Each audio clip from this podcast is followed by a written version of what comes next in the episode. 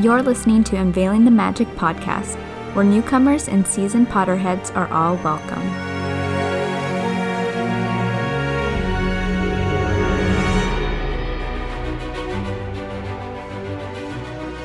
Hello, and welcome back to Unveiling the Magic. My name is Laura, I'm Joni. And I'm Priscilla. and we get to spend Christmas at Hogwarts this episode. Harry also receives a special gift with a mysterious note. He also takes a midnight stroll around the castle and stumbles upon an enchanting mirror. Later, we have help from Neville. Harry finally figures out why Nicholas Flamel sounds so familiar to him. We're discussing chapters 12 and 13 of Sorcerer's Stone. Yay! Yay. I'm excited to get into it. So, how are we doing? Tonight, good. I don't work tomorrow. Oh, oh you're Oh, off tomorrow? Man, Yes. Oh, that's how you I wanted have record wine today. now. I I could have had it. You can have wine now. I just don't oh. have wine. Yeah, I don't have any either, which is sad because when I realized we were doing another feast, I'm like, okay, we should have probably oh, prepared. Oh, it's Christmas feast. It's Christmas feast today. What am I I doing? have chocolate covered pretzels that I've already taken away from me myself because I've already had like six of them before we started recording. Feast or not, I think we've come to having snacks. That's so tonight true. I have Thin Mints from our Girl Scouts in the neighborhood. Oh, I was just talking to Laura saying I'm jealous because we have not gotten any Girl Scouts here. We're gonna have to order online probably. That or oh, they probably time. don't hang around stores. Publix, yeah, Since no, that's COVID. that's where I've been scoping them out here. Oh, they're not I didn't even think about that. There's, I know there's a troop that a lot of people are were just trying to share that helps people, girls that are in like underprivileged areas. oh, okay. Is it? I it- wish I had the information. It- yeah, It's just kind of like, like people like told me about it, and then I was like, oh, that's cool. Oh, yeah, that might be And then something I to look didn't into. do anything about it, but you can order it online and they'll ship it to you, and then your money can go directly to like you know people who kind of need it a little bit more. Oh wow, That's cool. And it's Girl Scout cookies. Yeah, it's Girl Scout. It's it's a Girl Scout troop. It's just like it's in a specific area that in other circumstances wouldn't be as successful. Mm. Well, that's cool. I'll have to look into that. Yeah, Yes. I don't have a snack. Well, yeah, mine are Trader water. Joe's. Uh, if anyone has had those, they're very good. I'll show you guys. chocolate milk chocolate cover. So I'm a milk chocolate girl. I know people love dark chocolate. I know Joni loves her Milano Mm, dark I chocolate dark- cookies. Yes. Um, I can have dark chocolate, but if I had to choose, I choose milk chocolate all the time. Dark chocolate Yeah. all the way. I like both, but I try and choose dark chocolate. I know dark chocolate's technically better for you, but when you're eating chocolate, do you really think about the health? See, milk chocolate's too sugary for me. I can see that. Yeah, dark chocolate has like that chocolate, but also not the sugar. hmm I guess. Yeah, that's why I like. But they do Dark have chocolate. these. Do you guys have Trader Joe's in Utah? It's in Salt Lake City, so I have to drive like an hour. Oh, well, they do have milk choc or dark chocolate option. So Yeah. if you ever go in, they're very good. We do have Kit Kats and Reese's though from Mm. Valentine's Day. Oh, okay. I was like, what do you mean? Oh, like in your home. I'm like Oh, yeah, Utah has sorry. Kit Kats and Reese's. I hope so. Don't worry, Utah has plenty of sugar. okay. Okay, so let's get into it. So, last we left off with the trio, even Hermione convinced that suspicious Snape is trying to indeed, or indeed trying to get past Fluffy. This chapter, Christmas was coming. The castle grounds were covered in white snow and the lake was frozen solid. Fred and George got in trouble for bewitching snowballs to follow and hit Quirrell in the back of his turban. So, pretty much, they're throwing snowballs at Voldemort's face. Oh my gosh, that's right. uh, that's funny. So while the Gryffindor common room and the Great Hall had roaring fi- fires, the corridors and worst of all, the dungeons for potions class were so cold that students could see their breath. And I would hate this. I would hate the dungeons and the corridors. I don't know why the corridors aren't warm enough. I don't know. Um, and I said the freaking meat aisle in the grocery stores are too cold for me. Oh, like yeah. David gets so annoyed when I start like shivering. He's like, well, "Why don't you just bring a sweater with you to the grocery store?" And I always forget. I know. I always get cold in those aisles too. Okay, good. It's not just me. Yeah. Um, I would need a parka for Hogwarts. Mm. While most students had plans to go home for the holidays, Harry did not. Draco, if you can believe it, was tormenting Harry. He was still pretty salty after the Slytherin loss and Harry's impressive wide mouth catch. Draco said, I do feel sorry for all those people who have to stay at Hogwarts for Christmas because they're not wanted at home. Harry Wow. did not feel sorry for himself, though. He thought it would probably be the best Christmas yet. Ron and his brothers were also staying at Hogwarts because his parents were going to Romania to visit Charlie, who's the second eldest Weasley brother. After potions class, Harry and Ron run into Hagrid, who was moving a large fir tree into the Great Hall. The boys encountered um, rude Malfoy again, and Snape unfairly takes five points from Gryffindor for quote unquote fighting. Because I think Ron like dived at him because he talked down about Ron's family um, being poor. Oh yeah. Hagrid told Harry and Ron to cheer up and to take a look at the Great Hall. The hall looked, and this is from the book, the hall looked spectacular. Festoons of holly and mistletoe hung all around the walls, and no less than twelve towering Christmas trees stood around the room, some sparkling with tiny icicles, some glittering with hundreds of can- hundreds of candles. When Hagrid asked them how many days till their holidays, Hermione answered, "Just one, and that reminds me, Harry, Ron, we should be in the library." Hagrid asked why they needed to go to the library at the end of term, and Harry replied, "Oh, we're not working. Ever since you mentioned Nicholas Flamel, we've been trying to find out who he is." Then Harry says, "Unless you'd like to tell us." So subtle. yeah. They had already searched through hundreds of books and couldn't find him. And Harry even says, I know I've read his name somewhere. Hagrid wasn't budging and told them to just drop it. So the trio left Hagrid disgruntled and headed to the library anyways. They were searching everywhere for any mention of Nicholas Flamel. They needed to know what it was that Snape was trying to steal. The library had tens of thousands of books, thousands of shelves, and hundreds of narrow rows. And I was like, whoa. I love libraries and bookstores, and this is one that I really want to visit. Wow. Also, I don't think the the movies, I don't know, encapture just how large the library is. It just always looks kind of cramped and small, but I don't know, maybe that's just me.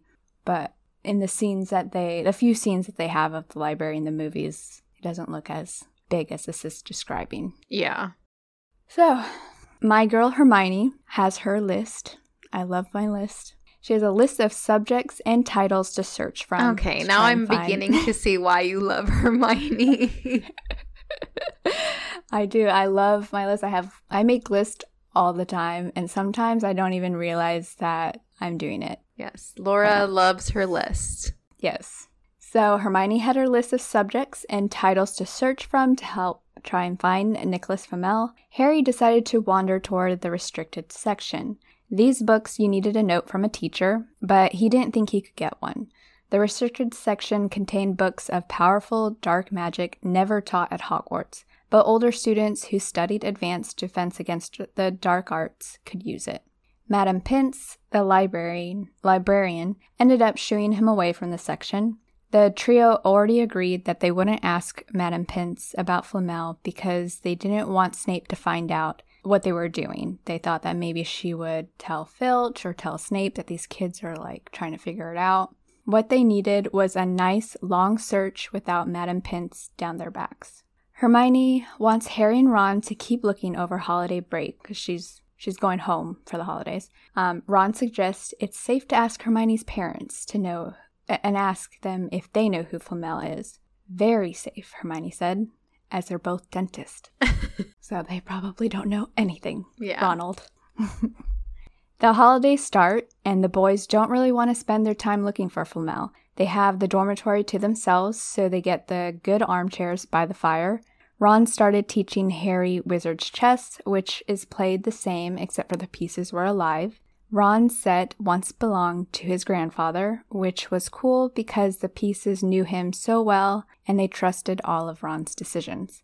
As Harry went to bed on Christmas Eve, he wasn't expecting much presents, but still was looking forward to the food and the festivities. When he woke, he was so surprised to see a pile of packages at the foot of his bed. I've got presents, Harry said, and Ron replied with, What'd you expect? Turnips? And that reminded me of Animal Crossing. And turnips are great, Ron. Animal Crossing. If you guys know Animal Crossing, you know turnips are a good thing.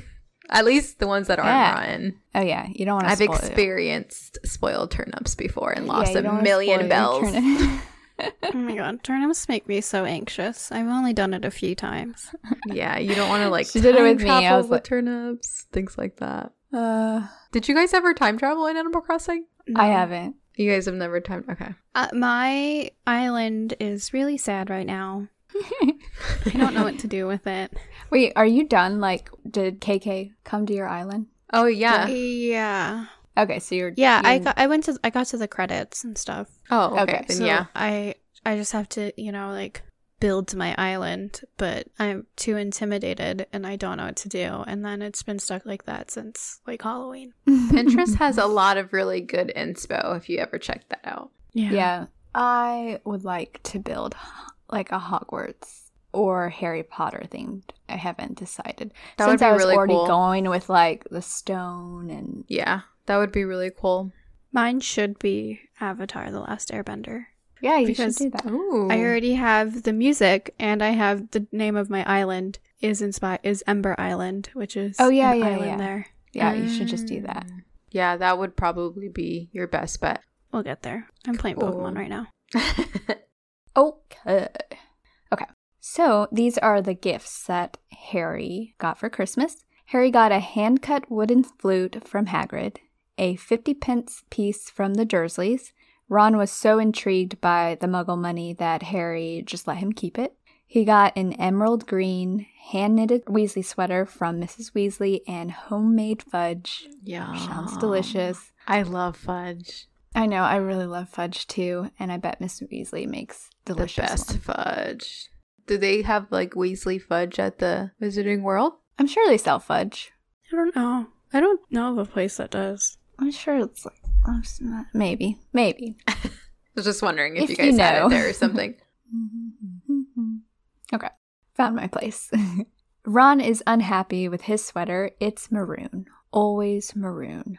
Hermione got him a box of chocolate frogs, and the last gift was very light. Something fluidy and silvery gray slid to the floor when he opened the package.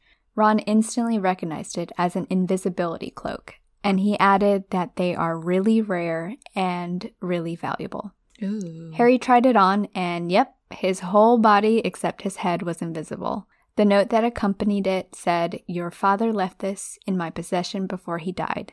It is time that it is returned to you. Use it well. A very Merry Christmas to you. Harry felt strange. This was the first item he's ever inherited from his parents, and also it's a mystery as who it was that gave him the cloak. Fred and George break up this his thoughts about this mystery gift as they gather Harry, Ron, and even Percy to spend Christmas together. And Christmas dinner, dinner was spectacular. So much food and stacks of wizard crackers, then the Christmas puddings. Everyone at dinner is so jolly and happy. At the staff table, Harry looks up and he even sees Hagrid's face is flushed from the wine and he even kisses McGonagall on the cheek, Oh my gosh. which is cute, I'm sure. What? I think she. j- wh- Hagrid's feeling happy. What'd you say, Joni? What? A what? What a trip. I To know. just like witness your teachers get drunk. Oh, yeah, that is. That's funny. Yeah, that would have been a sight to see, especially Hagrid and McGonagall. Mm hmm After eating, Harry and the Weasleys have a had a snowball fight, played some chess, and hung around the common room. It was the best Christmas day ever. But the thought of the invisibility cloak and who sent it was still nagging Harry as he went to bed that night. Harry thought it over, and then he remembered the note. Use it well. Ooh, so ominous. I know. Well, at that point, with all the thoughts he was having over this cloak, Harry suddenly felt wide awake. He could literally, or he thought to himself, he could literally go anywhere in Hogwarts and no one would see him. Not Filch, not the cat. Well, I guess we don't know that yet. That's But- up for debate. Yeah. Yeah. He thought about waking up Ron for a split second, but then thought, which I'm kind of glad he did it this way, is that the first time he uses it, since it is something he possessed from his um from his father, he wanted to use it by himself. So he passed through the portrait of the fat lady and she asked, Who's there? He said nothing. Do you think when this happens, the fat lady suddenly just remembers when James was running around? In the invisibility cloak. Yeah. Probably, yeah. The feeling Like, I gotta know that I feel like the fat lady holds so many secrets. Like, she witnesses a lot. So, being- you know, I'm glad you brought that up because does the fat lady like talk to the professors or like can they gather information from her? Or is she strictly there to allow They could. Yeah, they want- like if all they needed to. portraits are are almost sentient in a way. Like they're connected to the soul that the person was when they were painted. Okay. So like you can talk to them. Hence mm-hmm. her being kind of the guardian. Okay. Yeah, I But wonder. That's I don't why- see I don't see the fat lady being like a tattletale. Like Yeah. yeah. she's probably seen a lot of snogging. Lots of lots of antics. So he wondered where he should go first, and then it hit him. He could go to the restricted area of the library, Mm. and no one would know he was there. He could read all about Flamel, and that's exactly what he decided to do. When he arrived, the library was pitch black and very eerie. He lit up a lamp to help him see his way. I thought this was funny because I just imagined the lamp looking like it's floating in midair as Yeah. Harry's carrying it down the library. You can't even blame it on ghosts. 'cause I know. You can see You can see the ghost at Hogwarts. He stepped carefully over the rope that separated the restricted area from the others and began using that lamp to read the title of the books. Some had no title at all. He saw one that looked like it was stained horribly in blood. The hairs on the back of his neck prickled, and he felt as though the books were whispering, almost like they knew someone was there that shouldn't be. He sat the lamp down and looked along the bottom shelf. He saw one particular book that caught his attention. It was a large black and silver book. It was really heavy, so he kind of used his knee to rest it on and balance it, and he kind of let it fall open. And then it happened, which I thought I needed to read this.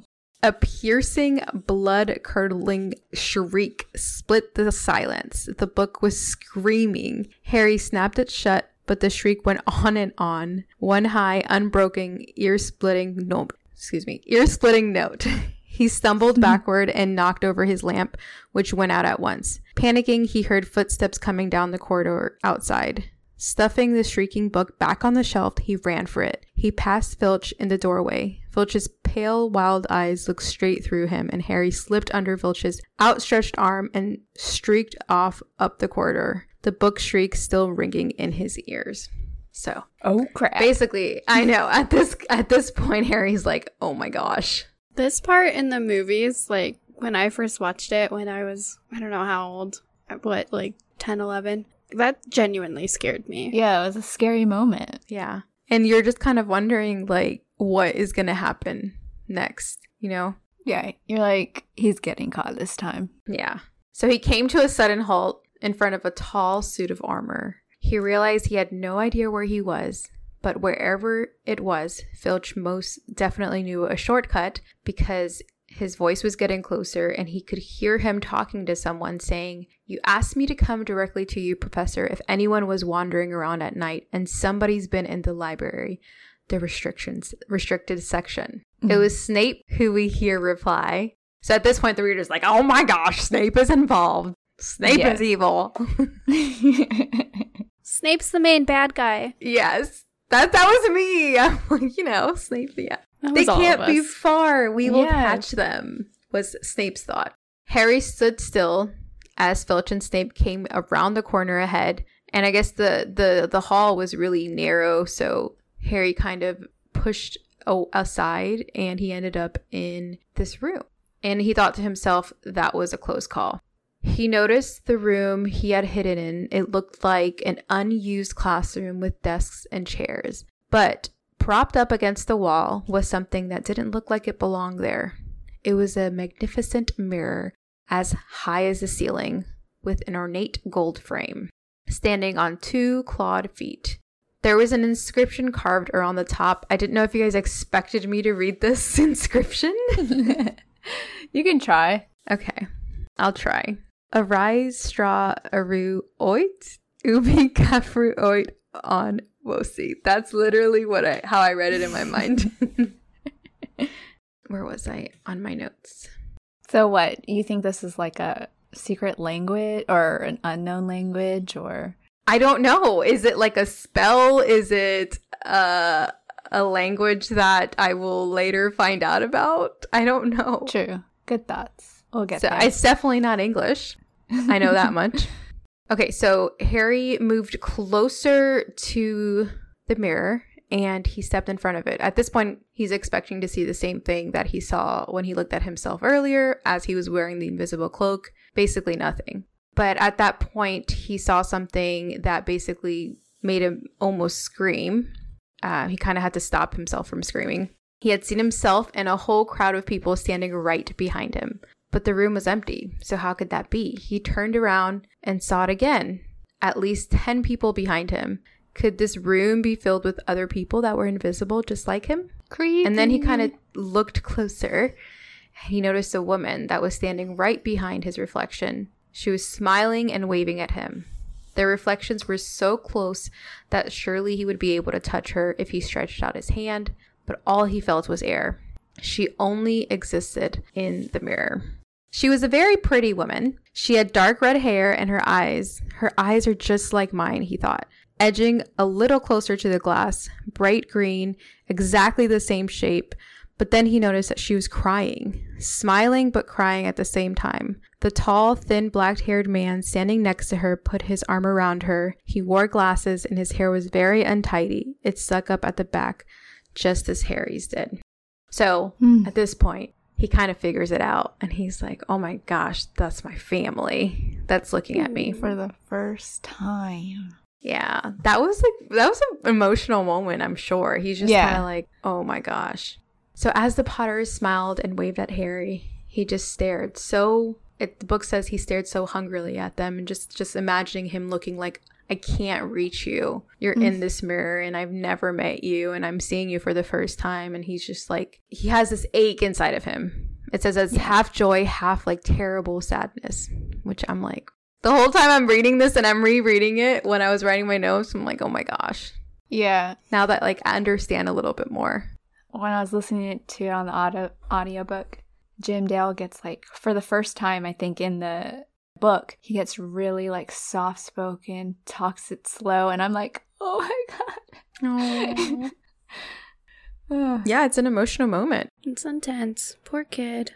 He didn't know how long he had been there for, but he knew he couldn't stay. He tore his eyes away from his mother and said, I'll be back. Mm. Harry told Ron all about this the next morning. Ron was like, You could have woken me up. Harry told him, Well, I'm planning on going back tonight. And basically, they had like an interchange of conversation. Ron was like, I'd love to meet your mom and dad. And Harry was like, Yeah, I'd love to meet the family of like your family of yours that I haven't met yet. Ron's like, Ah, you can do that anytime. Just come over the summer. And Ron's like, Well, maybe it only shows dead people. Which I was like, Geez, Ron. All right, dude. when I read that. He was like, shame about Flamel, though. And at that moment, Harry noticed that he had forgotten about Flamel and was like, it just didn't seem important to him anymore. So when they were making their way, Harry and Ron that night under the invisible invisibility cloak, Harry feared that he may not be able to find the room again because they were moving a lot slower. Han, Han. I just combined Harry and Ron's name.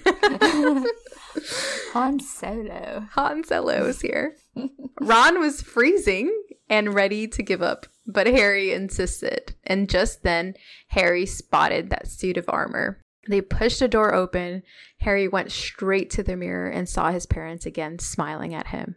At that moment, I'm just like, okay, this guy's this kid is just so like anxious to get there because that feeling that he had the first time, he just wants it again. He wants to see his family. Yeah. That's how I pictured it. He's just like, get out of here, just get out of the way. He asked Ron if he could see them, and Ron said, I can only see you. So Ron stood in front of the mirror properly to see if that changed anything. And he told Harry that he could see himself. He looked older. He was head boy. Harry's like, Mm. What? What are you talking about? So Ron at this point was like, Do you think it shows the future? And Harry obviously was like, How could it? My family's dead. So they were kind of going back and forth. Harry pushed Ron out of the way. Ron pushed back. Ron was like, You've had it all night. Give me a bit more time. At this point, Ron's like, I want to see what it shows me, you know? Yeah. All of a sudden, they heard a noise and they quickly put the cloak back on. It was Mrs. Norris. Did Mm. the cloak work on cats? They don't know. She finally turned and left after a while. The next day, Harry couldn't stop thinking about the mirror. Ron noticed and he urged him, please don't go back. You've had too many close shaves already. And Harry said, You sound like Hermione. so at this point, Ron was like, Dude, seriously, if I'm telling you don't go, you shouldn't go. Yeah. Seriously, of all people. I know. That's why I thought it was funny that Harry's like, You sound like Hermione. Because he did, but at this point, I agreed with Ron. Harry didn't listen, of course. And this time, he found the room a lot quicker. There was his mother and his father smiling at him again. Harry sort of sat down in front of the mirror, and it s- seemed like he was prepared to spend some time there. When all of a sudden, he hears, So back again, Harry. and none other than Albus Dumbledore was there. Harry must have been so eager to get to the mirror that he walked right past him without noticing. Dumbledore says, Strange how nearsighted being invisible can make you. But Harry noticed that Dumbledore was smiling, so he kind of felt some sort of relief when he said this. And he basically asks if he knows what the mirror is and says, You, like many others, have discovered the mirror of Erised. And Harry was like, "Well, I didn't know. I don't know what it was, sir." And he's kind of they're kind of going back and forth. And he basically asks him, "Now, can you think of what the mirror of Erised shows us all?" And Harry didn't really follow him. And basically, Dumbledore explains, "It shows us nothing more or less than the deepest, most desperate desires of our hearts. You who have never known your family see them standing around you. Ronald Weasley, who has always been overshadowed by his brothers, sees himself standing alone." the best of all of them. However, the mirror will give us neither knowledge or truth. Men have wasted away before it, entranced by what they've seen or been driven mad, not knowing if what it shows is real or even possible. So at that point, Harry figures out that it shows really what your deepest heart desires. And Dumbledore lets Harry know that the mirror will be moved and that he shouldn't go looking for it. If he ever does encounter it again, he will be prepared. Which, when I reread that part, I was like, he will encounter it again. I missed that the first time, which is really neat to reread it, honestly. Yeah. He then told Harry to put the cloak back on and go to bed. Harry asked Dumbledore one last question. What do you see when you look in the mirror? He asked. Dumbledore replied, socks. Or I guess he said like wool socks, yeah. something like sock. that. And he made a joke that, yeah, I didn't get those for Christmas again this year. I just got books. I thought it was funny that Harry realized that it was a joke once he got to bed. I'm like, dude, you really Yeah. thought that's what he saw. But he realized that it was probably a really personal question. So, probably why Dumbledore did not answer it truthfully. Yes. But yes. Yeah, isn't there still theories on what it is that he s- would see? Do we ever find out? No. We But never. we No, I learn don't- more about him Yeah. for people to have theories. Mm-hmm. Okay, yeah. I would not have a theory just knowing. Yeah, him I was this actually going to ask that, but at this point, even by You the end of the book, you don't had- know. Ver- Yeah. This is the first actual interaction that Harry has with him. Mhm. Yeah. You have a small interaction, but that's beginning, but that's it. Yeah. So, this mirror. Yeah. we'll get to that in a few minutes. Yeah. I have another Quidditch game to talk about. Funny how that worked out. okay. Seriously, like of all the people in this group of the three of us, me. At least you guys know sports. I watch video games like sports. That's it. Anyway, So Harry listens to Dumbledore, and he did not go back to the mirror. But the memory of it did stick with him. It actually triggered him to have a bit of a reoccurring nightmare of his parents Yeah. disappearing in a flash of green light. Mm. Trauma. Yes. And if we remember what chapter two, he always whenever he thought about his parents' crash, it was always a flash of green light too. Yeah. Yeah. Once classes started again, the trio continued to hunt for Nicholas Flamel by skimming library books during their breaks, but Harry had less time than the other two. Harry's Quidditch practices were getting more intense along with Oliver's along with Oliver's attitude toward the team. Uh, Oliver becomes a fanatic and basically stays a fanatic throughout the rest of the series that we know him, I sh- should say. Mm-hmm. Uh, with Harry being in Gryffindor, be what? I see what you're trying to say there, yeah, yeah, yeah. but I think With- the break that you're taking. yeah, with Harry being on the team, Gryffindor actually had a shot at winning the Quidditch Cup, and they had basically lost the cup to Slytherin for the past seven years. wow. So like light at the end of the tunnel right here. So that's why Oliver was like, "We have He's like found our gung savior." ho. Yeah. This is his life mission right now. Yeah. And honestly, Harry's all for it. Um, Harry got a little taste of victory during that first Quidditch game, but also he's just so tired from all of his practices that his body just is like cannot compute and he no longer has those nightmares. Yeah. he's just 'cause he's focused on Sleeping. He's just so getting rest. Yeah. Yeah. But one day during practice, they got very bad news. Apparently, Snape would be refereeing their next game, which would be against Hufflepuff. Oliver said the team just needed to play a very clean game and just to make sure that Snape wouldn't penalize them over Hufflepuff too much. But Harry believed that Snape had more nefarious reasons behind this odd decision to be referee, and he needed to tell Ron and Hermione immediately. So when he did find them, they were playing chess in the common room, which, by the way, was the only game that Hermione would lose at. So Ron was bring Hermione better. down a peg. Yeah. Yeah. Let's pop that ego a little bit. And Harry told them immediately. And Hermione basically responded with, Don't play, pretend to break your leg. And Ron replied, No, really break a leg, because it'll be safer than Snape possibly killing you. Yeah. yeah. Wow. But Harry says that he couldn't. There was no replacement for him on the team, and they could not forfeit the game. At this moment, Neville comes in, hopping into the common room. His legs had been bound together. Hermione, thankfully, is able to come to the rescue and separate his legs with a wave of her wand. Let me pull this up. What happened? Hermione asked him, leading him to sit with Harry and Ron. Malfoy, said Neville shakily. I met him outside of the library. He said he'd been looking for somebody to practice that on. Go to Professor McGonagall, Hermione urged Neville. Report him. Neville shook his head. I don't want more trouble, he mumbled. You've got to stand up to him, Neville, said Ron. He's used to walking all over people, but that's no reason to lie down in front of him and make it easier. There's no need to tell me I'm not brave enough to be in Gryffindor. Mm-mm. Malfoy's already done that. Neville choked. Oh. Harry felt in the pocket of his robes and pulled out a chocolate frog, the last one from the box Hermione had given him for Christmas. He gave it to Neville, who looked as though he might cry. You're worth 12 of Malfoy, Harry said. The sorting hat chose you for Gryffindor, didn't it? And where's Malfoy? In stinking Slytherin. Okay. Stinking Slytherin. That was sweet. Yeah, I really like that moment. Yeah. So Neville decided to go to bed after that interaction. And he just gave Harry his chocolate frog card, seeing as Harry collected them and he did not. It was another Dumbledore. But then Harry shouts, I found Flamel! Yay!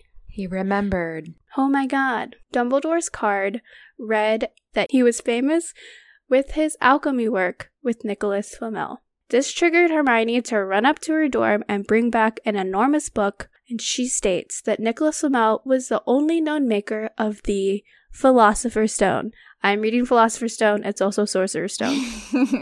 This is the first mention of Sorcerer's Stone or Philosopher's Stone in the book. Yeah. And then this is what the text says. The ancient study of alchemy is concerned with making the Philosopher's Stone, or Sorcerer's Stone, a legendary substance with astonishing power.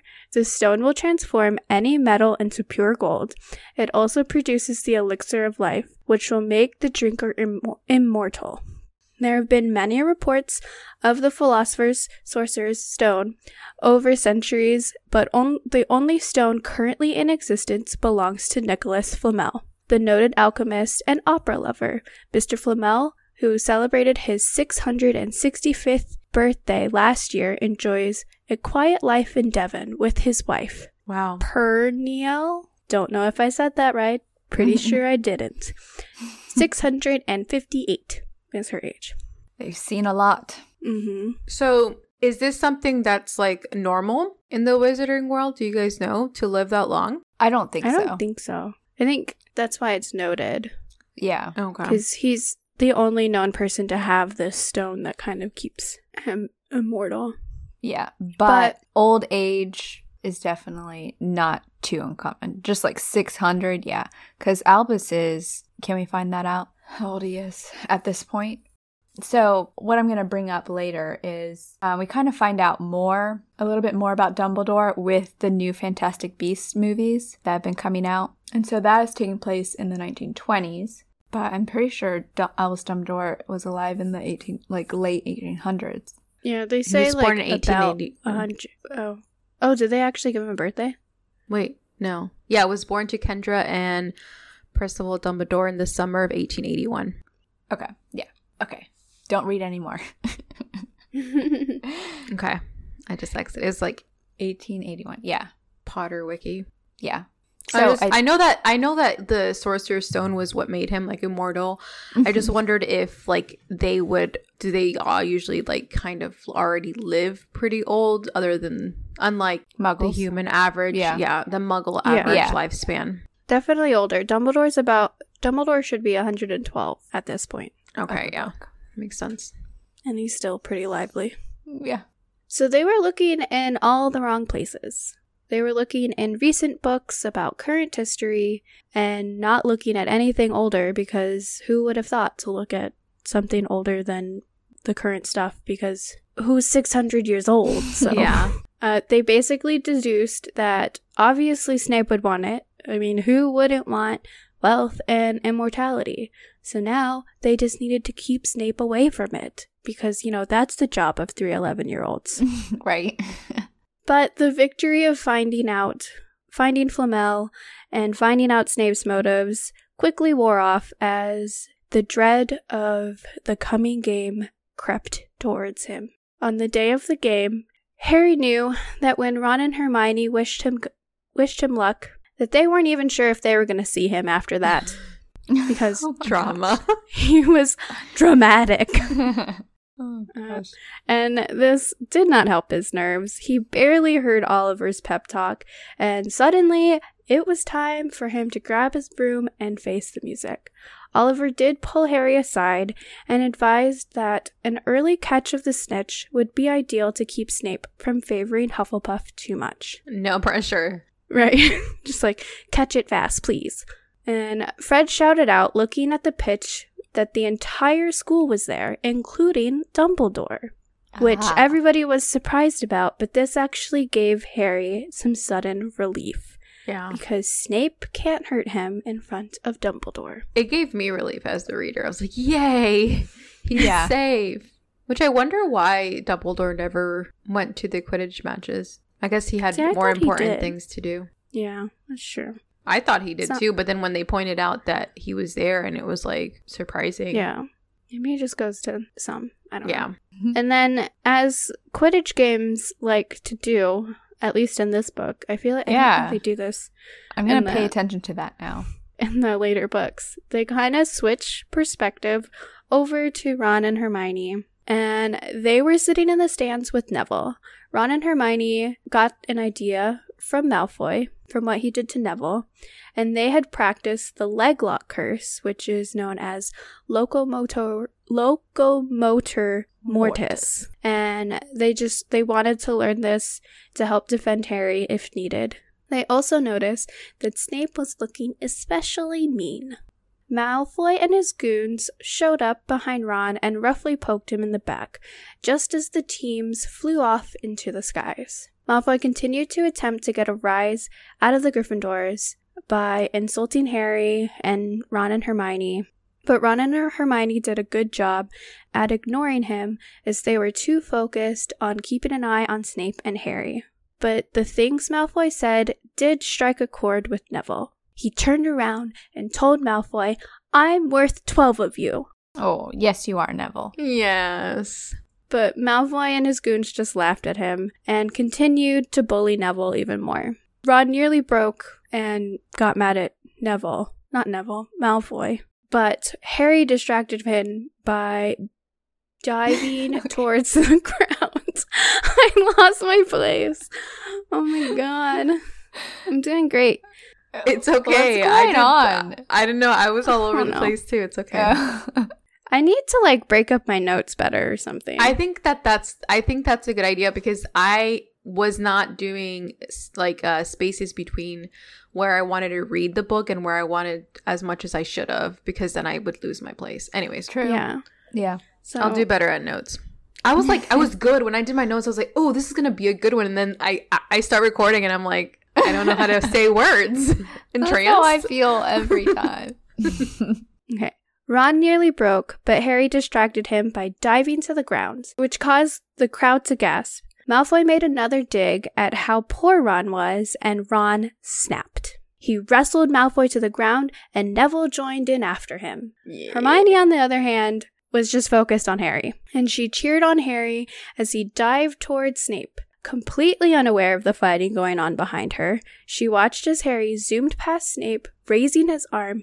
He had caught the snitch, ending the quickest game anyone had had ever witnessed. Wow. Harry landed on the ground, jumping in celebration, when Dumbledore greeted him, congratulated him, but also commended him on not looking for the mirror again. Snape looked bitter as he watched the Gryffindors celebrate on the pitch. And this game, what I find interesting though is like when I remember this game, it's all in Harry's perspective, but when I'm reading it, it's literally not in his perspective at all. Yeah. No. And in the book, it says it's like a five minute game. Yeah, like nobody had a chance to even like score. No. It's just like Like you just a gathered, fight broke out and Harry You just caught it. gathered the school all the way to this Quidditch pitch. They're settling down, and then you got to go all the way back to the castle in five minutes. so I want to know if there's like concessions and if anybody was just like in the concessions and like trying to buy food eh. and then the game's over. they're like walking back to their seats and they're just like, "Wait, why is everyone leaving? Yeah. I missed the entire game." It was a whole five minutes. Still feeling the high of his victory, later after everybody had left the pitch, Harry went to put away his broom. But then he saw a figure of Snape walking quickly towards the Forbidden Forest. Harry jumped onto his broom and silently followed Snape above the tree line. When he found Snape, he settled himself in a tree, but Snape was not alone. He was with Quirrell. Mm. Okay, I've got another. Suspect. Yeah, this is when like you double down and be like Snape is the bad guy. Yeah. Like, Snape does not make a good show for himself right here. D- don't know why you wanted t- to meet here, of all p- p- places, Severus. Oh, I thought we'd keep things private, said Snape, his voice icy. Students aren't supposed to know about the Philosopher's Sorcerer's Stone, after all. Harry leaned forward, Quirrell was mumbling something, and Snape interrupted him. Have you found out how to get past the beast of Hagrid's yet? But, but, but, Severus, I. You don't want me as your enemy, Quirrell, said Snape, talking taking a step towards him. I I don't know what you you know perfectly well what I mean. An owl hooted loudly, and Harry nearly fell out of the tree. He steadied himself in time to hear Snape say, "Your little bit of hocus pocus of hocus pocus. I'm waiting, but but I don't I don't know very well." Snape cut in. We'll have another little chat soon, when you've had time to think things over and decide where your loyalties lie. The way that conversation went, though, you were just kind of like, it, I don't know, kind of thinking towards what we know now and to thinking, yeah, thinking back and what we know now about Quirrell is just kind of like that conversation is still odd to me. Yes. Yeah. Yeah, Snape doesn't know how to be, I don't know, not suspicious. yeah, I guess. Harry hurried back to the common room to tell Ron and Hermione. They told him about how Neville attempted to fight Crabbe and Goyle single handedly, and he was currently knocked out in the hospital wing. And Harry told him, I know, poor thing. And Harry told them everything he heard about Snape. So they deduced that there were more than there was more than just Fluffy guarding the stone, and that Quirrell was the biggest thing standing between Snape, Snape and the stone. Dun dun dun. Mm. And Ron's like, it'll be gone by next Tuesday. Oh, did he say that? Something like that. Oh yeah, he did. yeah. Wow. I mean, when I was doing my notes, I was like, we're doing two chapters? It's a lot. Yeah, Yeah. it is a lot. But almost, I, I feel like almost every chapter is going to be a lot at this point because we're finding out more. They're piecing together the story and they're on a mission, which I think we might have said that last episode too. Let's see. My first question was What are your thoughts on the invisibility cloak working on cats? Well, it seemed like it did because Mrs. Norris didn't notice them, right? Or I guess maybe, well, the book specifically says she took like a long, Like a Hard look or look. something. yeah. She probably smelled them. Yeah, that's what I was gonna say. I think they they wonder if it works on Mrs. Norris, but I honestly thought that you know it's probably just her cat senses and like she could smell that there's something there, Yeah. even if she can't or even see hear it. their footsteps. Yeah, she probably yeah she's better hearing than a normal wizard. Yeah, so she probably couldn't see them, but she definitely knew that someone was in there. She just probably didn't know how to figure out who it was. Yeah. Yeah. and I don't know how she tells Filch. She must do something to what Filch just understands what she's meaning. Yeah. Well, I just want to know because this is a lot of obvious like suspect on Snape right now. There's Mhm. a lot. It's like the point of the book where they're just like Snape's a bad guy. Snape the Snape is the bad guy. What were you thinking in this moment? Like I was thinking Snape is the bad guy. So, this is actually this is we're at the point in the book where you were when we first started this. Oh, that's right. No, Uh, no, it was a were- little bit further. I was in the forest at the end. okay. Yeah. Oh, yeah.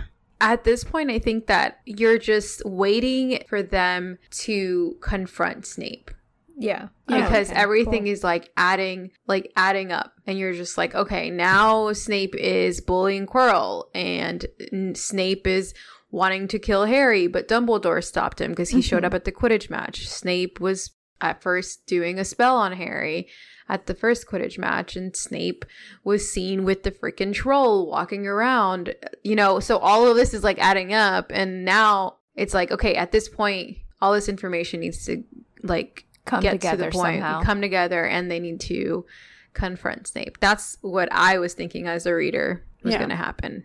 Okay. I'm going to pull up my book. So, in regards to your section, Priscilla, Yeah.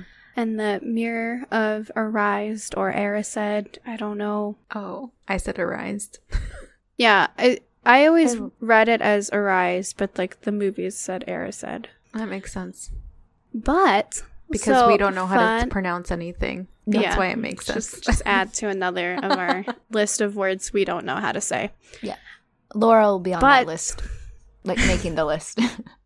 Not Laura. Be okay. Anyways, So, fun fact with the mirror of Arised. Arised is actually just desire spelled backwards. Um, So, in regards yeah. To take your that- book. little sentence that we made you say, oh my gosh, is it backwards? Is it something backwards? Let me go. Yeah. Yes. Oh my gosh. get your book. You guys just let me say this. it's a special thing that I like to like tell people. Mhm. Like, so one of my best friends, she was my roommate, Becca. She is one of the few people that I know that knows the same amount of Harry Potter trivia as me. And she didn't know this. When I was living with her, I'm like, yeah, well, Arise is just desired backward. She's like, what? And, I'm- and like, we were 20, like 22, 23 at the time. So like, we had known the books I learned so recently. well. And I'm How like, did they say it in the movie? Eris said? Yeah. Era said. Arise just sounds so much better. I show no. Are we? Am I reading it backwards? Is that what I'm doing?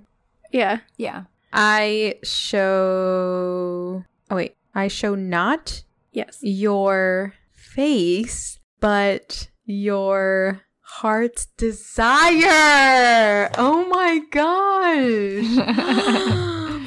wow. so that's what's I'm like inscripted. arise, straw, eru, oit, ubi, kafru. That's how I'm reading it. like what? I thought it was in sort of a spell. That's insane. Yeah. So if you take that sentence and like put it against a mirror, then you can read it properly.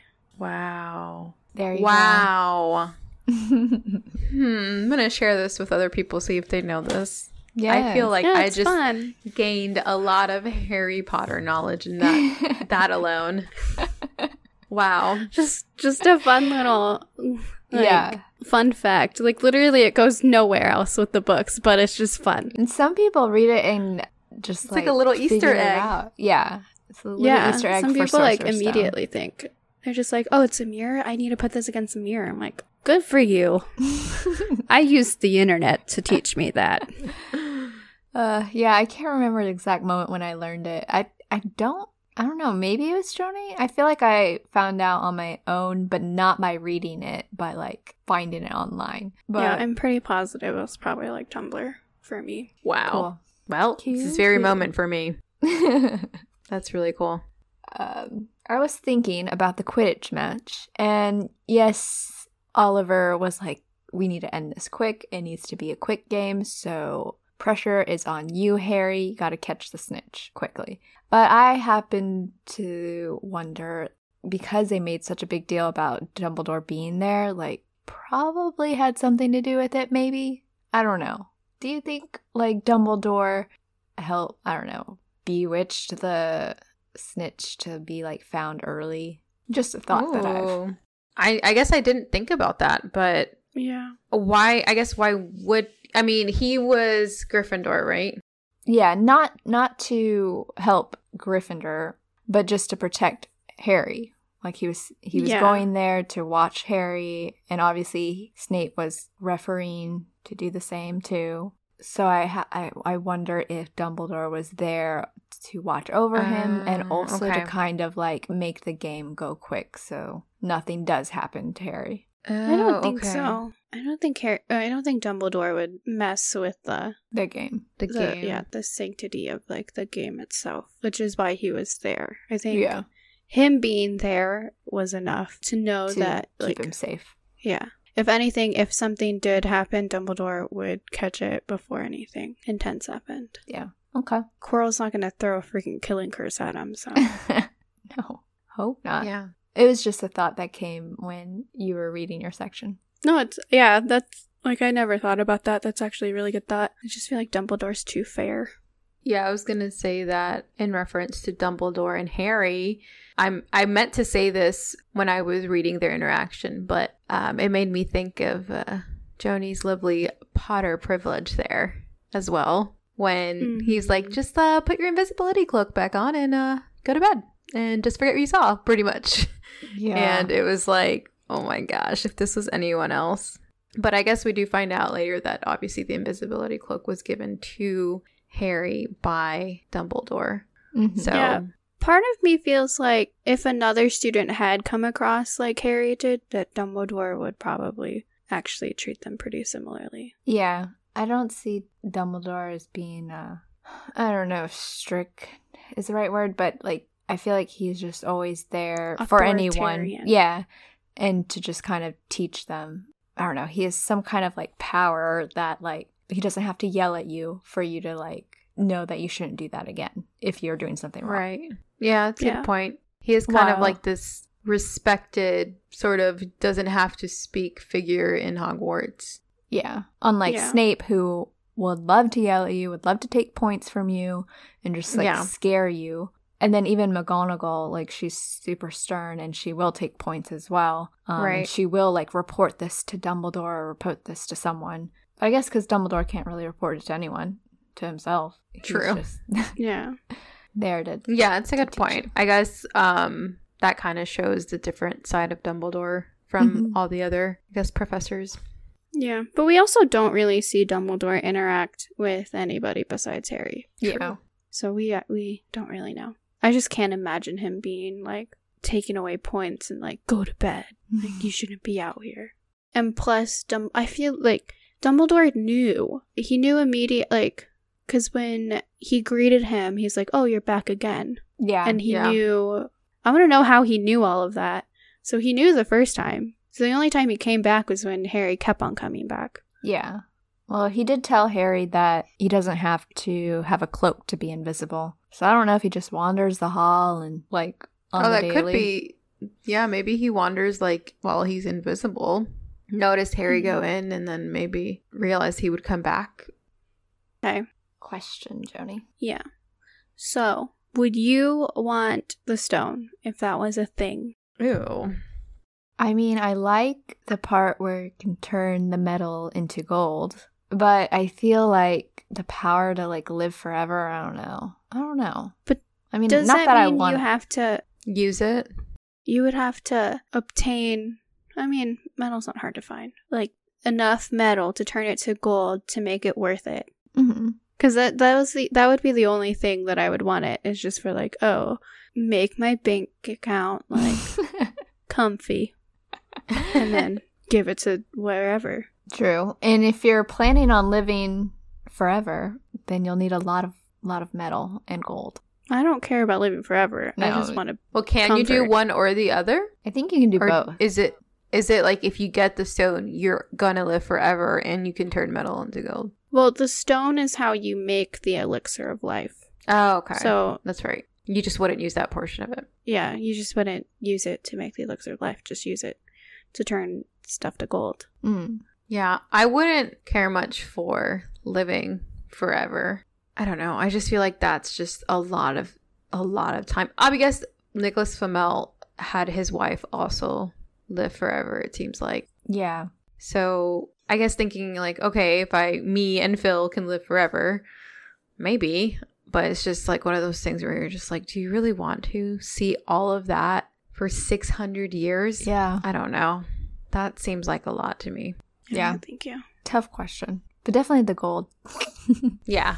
Definitely the gold. That's that's that's an easy one for me. And I feel like I could scrounge up the metal if I really needed. It's true. Um, as far as characters we meet, did we meet any anyone new? I know I wrote that Harry himself meets Dumbledore for the first time, and we see their interaction for the first time. But I don't, I don't think we met anyone new, No. Um which we probably met everyone we're going to at this point. Yeah. yeah, I don't think we've met anyone new. And as far as Harry meeting Dumbledore, I feel like he was very like I'd be really intimidated and like shy, but that's just me in front of Dumbledore for the first time and Harry was like, "Oh, you're here. What do you see in the mirror?" I know. What a ballsy Let's question to the ask him. most personal question. I right? know. to Harry, he's this powerful sorcerer that's also the headmaster of Hogwarts. He's like this very important wizard. And he just like, you know, talks to him casually. Yeah, I would definitely be intimidated. I probably wouldn't know what to say to Dumbledore if I if I were them. Yeah, I wouldn't say anything. I'd be like, "I'm sorry, I'll go I'm now. leaving Bye." right now. And I wouldn't be able to sleep thinking Oh, that yeah. I was Oh, going yeah. to be gone the next day. Yeah, that would keep me up too. I'd never make eye contact with him ever again. Nothing happened. okay, um, most valuable wizard. MVW. Ooh. My vote goes to Neville. He just had Oh. good moments in this one. Yeah, he had more for moments my finally. section. Yeah, he And did. He, he got brave and got knocked out, but he I'm got worth brave. 12 of you, Malfoy. Yes. And he helped Harry figure out Find who Flamel. or find Flamel. Yeah. That's a good one. I think I would agree with that one. I really enjoyed Harry in the moment that he kind of made Neville feel better. Oh yeah. Yeah, that was really sweet. That was a good uh, wizard to wizard moment. And most magical moment. I liked Harry seeing his family. I don't know how magical that is. I guess the magic of the mirror. Yeah. Yeah, yeah, that's what I was thinking too. I think that just as a reader, you just really feel that moment. I mean, you even said listening to the uh, the uh, Audiobook. audiobook. Yeah, Mhm. you've also felt it through um, what's his name? Jim, Jim Dale. Dale's Dale. voice. Yeah, I, I I remembered it as soon as I asked for his name. So I feel, really feel like that just entire moment of him first like realizing, I guess I don't know if magical is a word, but it really is a moment where you're just kind of like, wow, like this, you know, Yeah. this boy is feeling all of the feels for not meeting his family to seeing them in a mirror where he can't really interact with them other than what his heart really is seeing. Yeah. And he's just been I don't I don't think the Dursleys ever showed him pictures of his parents. So now he finally like he's been imagining them in his head all these years and now he finally gets to see what they look like. Yeah. And he notices, he's like, oh, this man has his hair flipped in the back just like I do. And Yeah. this woman has the shape of my eyes. And I thought that was all really cool. It's a really um, magical moment. I Yes. also think that when he puts on the invisibility cloak Oh, for the first time is really cool. Yeah. Yeah, I think Harry also just experiencing like his first Christmas. Christmas. Like he got presents. Oh, yeah, he did. He got a Weasley sweater. You gotta leave yeah, this one. that's really nice. Yeah, that's a good he one. never really got to celebrate it before. No. Yeah. Yeah, we had full of magical moments in this section. Yeah, this is a good one. Some special moments. Uh, anything else? Um, no, I think that's it. Well, that wraps up this week's episode. Thank you so Mhm. much for listening. Thank you. Thank you so much. We hope you enjoyed this week. If you would like to stay connected outside of the podcast, we would love to hear from you on our socials. We are on Instagram and Facebook at Unveiling the Magic.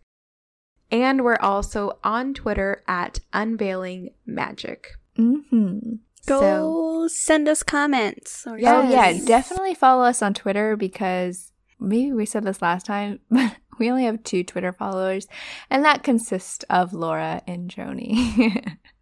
Oh my Not gosh, I even don't. Priscilla. Oh my god, I'm terrible. I'm sorry. I will be more active on Twitter. Wow. Let's all follow our Twitter page at the same time along with Priscilla.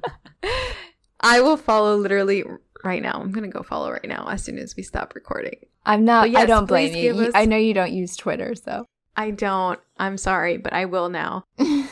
And let us know what you thought of this week's episode, of the past week's episodes. We would love to interact more with you all there. I know, or we know, that you can't really talk to us through the podcast. Mhm. So that's definitely the way that we can keep in touch. And we're we're throwing around ideas to try and get you guys involved. So we're working on stuff. Yeah, Yeah. but in the meantime, you can always comment either on our Facebook posts from that week or our Instagram posts from that Mhm. week, whatever you use. Just like send us a comment there.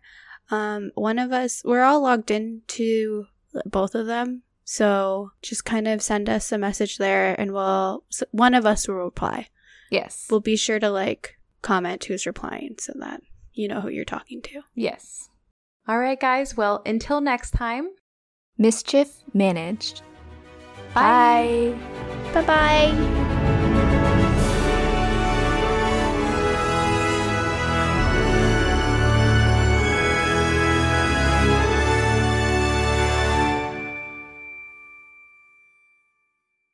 Okay, so let's get into it. Thank you. What? You're welcome. Ah. okay, say it again. This I'm chapter, I I'm sorry. I'm so sorry. I'm so sorry.